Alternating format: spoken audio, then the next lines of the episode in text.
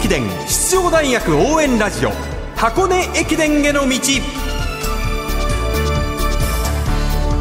出雲全日本そして箱根学生三大駅伝すべてを実況中継する文化放送ではこの箱根駅伝への道でクライマックスの箱根駅伝に向けて奮闘するチームを応援紹介しています。箱根駅伝への道ナビゲーターの柏原隆二さんそして文化放送斉藤和美アナウンサーです。こんばんは。先週末各地で記録会やハーフマラソンの試合がいろいろ行われましたねはい、この時期の試合は箱根駅伝に向けての距離に対する練習の一環、自己ベストを狙って勢いをつけたいっていう選手とチーム内の16人の枠を争うレギュラー争いなど、選手によって出出場する意味は異なりますが、それとちょっと置いといて、うん一昨日すごい記録が出ちゃったんですよ。そうなんです。11月13日日曜日。日体大記録会5000メートルで長野県佐久長聖高校3年生吉岡大人選手が高校記録を8秒も更新する13分22秒99をマークしました高校生で13分30秒切りは初めての快挙で3年連続で高校記録が塗り替えられることになったんですねまあ、補足しますと2年前に東洋大学の石田康介選手が13分34秒更新になってその後すぐに昨年佐藤圭太選手駒澤大学が13分31秒を出したんですがこれねもうあと何すんのよと思います。こんな若い時にはい、素晴らしいタイム出してはい、この後どうなるんですか？さらに伸びるってことですか？さらに伸びていきたいところではあるんですがやはりこうね伸びしろっていうところも一つあの大事になってきますしただ記録を出せるうちに出すっていうのも一つ大事なのでこれはねもう大学来てみないと分かんないですよね。ね、吉岡弘人選手覚えておきましょう。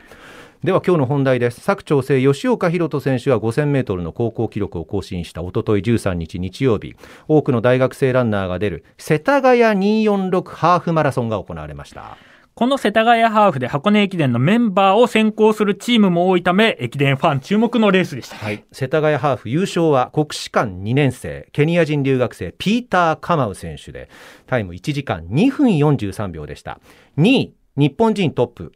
去年優勝の青山学院大学2年生田中優斗選手。タイムは1時間3分4秒でしたね、うん。3位駒澤2年生吉本真弘選手。1時間3分31秒でした。さあ、この時期としてはちょっと暑い気温20度からのスタートで、まあ、去年の田中選手の優勝タイムは1時間2分38秒というところなので、少しこう、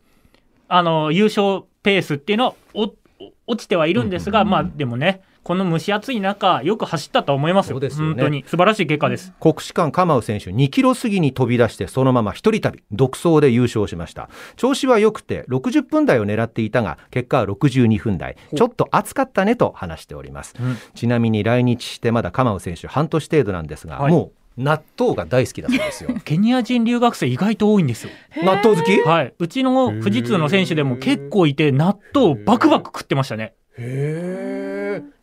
た方がいいですよね長距離選手はね。もちろん植物性タンパク質なので、うん。まあそれと合わせて動物性も摂取すると、まあより効果が生まれてきますよね。ね。一方で日本人トップ争い15キロ過ぎの上りで青山学院田中優斗選手が駒澤大学の吉本選手を突き放しフィニッシュの駒澤オリンピック公園競技場に戻る前に勝負は消した形となりました、はい。世田谷246ハーフマラソンフィニッシュ後の青山学院田中優斗選手です。文化放送黒川真希ディレクターがマイクを向けましたこのレース振り返って率直にいかがでしたか？そうですね。昨年、まあ、優勝することができて、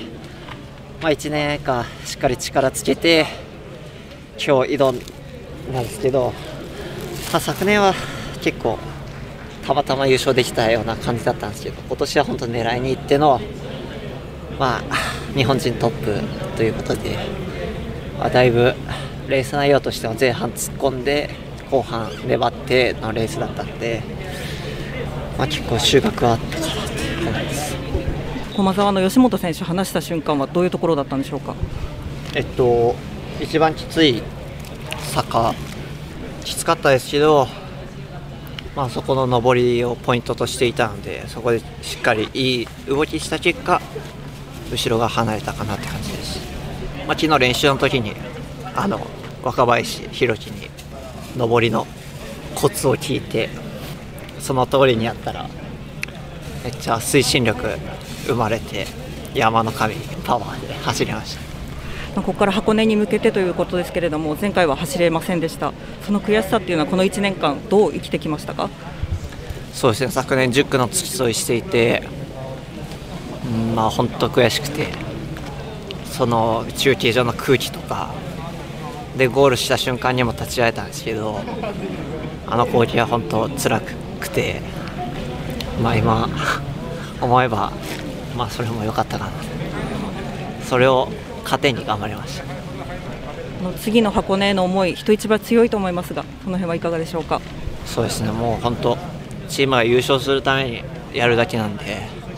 ここから故障なくしっかりやっていって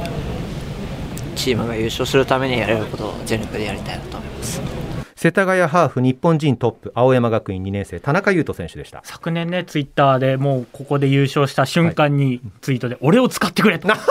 ことをコメントでも残してたりし原ますので。監督に向けたメッセージですね。そうですね。そうやって強気な選手が一人いてくれると チームもモチベーション上がってきますし、はい。競争意識も高まっていくのでこれは素晴らしいと思いますね。はい続いて世田谷ハーフ3位。日本人2位。駒澤大学吉本真弘選手です。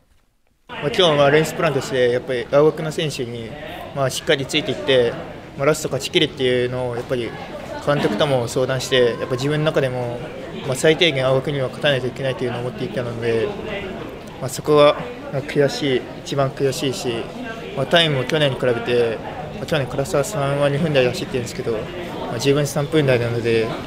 力不足っていうかやっぱりまだまだだなっていうのは思いますね。2年生吉本真弘選手でした彼を指導する駒澤大学大八木弘明監督の声もお届けしましょまあ、今回あの、全日本で16人の中に入ってた選手があーどこまであの走れるかなと思いまして、まあ、吉本、伊藤、この辺り、渡りなんかもそうなんですけど、まあ、この選手たちが、あのこのハーフでどのぐらいの結果が出るかなっていうのがやっぱり一つの、あの目安だったので。まあ、吉本はね、なんとかあの頑張ってくれたんですけど、やっぱりだけど、最後のやっぱり15キロ過ぎの上りぐらいから、えー青学の選手にちょっと離された、だからやっぱり同じ同級生なので、まあ、その辺のところ、やっぱり悔しいとは思いますから、やっぱその辺のまあ同級生に負けないっていうだけのやっぱ努力をね、またしてほしいなと、やっぱ思うところがありますね。だから16人に入るのは、えー入れるかもしれないけど、10人に入るののた大大変さをね、やっぱりもう少しあの自分の中で、えー頑張ってくれればなというところがありますね。う駒澤大八木弘明監督でした物足りなさを感じているような コメントでしたね。そうですねで箱根もアップダウンあるからこそ15キロ以降の上りでここ粘ってほしかったなっていう感じがすごい伝わってきましたね。あと大八木監督は大エース田澤廉選手について箱根までの期間1万メートルの記録更新を狙ってレースに出場することを見送って大学駅伝3冠がかかる箱根に集中することになるかもしれないということでした。いやーこれはこれで大記録が生まれる可能性もあるの楽しみですね。そうですね。力を貯めてるわけですね、はい。もう一つ押さえておきたい駅伝ニュースですおととい13日日曜日岩手県の宮古市で宮古サーモンハーフマラソンが行われました。青山学院2年生太田葵選手が優勝。青山学院4年生中倉博信選手は4位という好結果を出しています。2人とも前回箱根で青山学院の大会新記録となる総合優勝に大きく貢献しながらも結局故障で今シーズン悩まされて、出雲全日本と走れませんでしたが、これで完全復活と言っていいんですかね？いやこれはですねやはりあのまずは記録すあの気持ちよく走って記録を残させたいっていう原監督の思惑があってここでばっちり走れたのでここから上がってくると怖いですよね。もう一人11月6日の全日本大学駅伝で2区区間16位と大きく沈んだ2年生、白石康生選手もこの宮古サーモンハーフで5位はい。自信を取り戻していればいいんですけれどもね。ただここで16人のメンバーに入れるかどうかっていうのも、はい。こっからなんですよ。それにしてもね、はい。三大駅伝を走った1週間後にまたレース、はい、白石選手これは結構大変でしたね。外したからこそここでもう一回やらないと落とされてしまうっていう危機感ですよ。なるほどね。そのくらい層が厚い。でも青山学院は世田谷ハーフ組と宮古サーモンハーフ組はい。に分かれたってことですね、なんで勝負させたい選手と気持ちよく走らせたい選手っていうのを分けた。いろいろあるんですよこうやって、ナビゲーターの柏原隆二さんと文化放送斉藤和美アナウンサーにおととい日曜日に行われたレースの情報を伝えてもらいました。ありがとうございました。ありがとうございました。ありがとうご。ざいました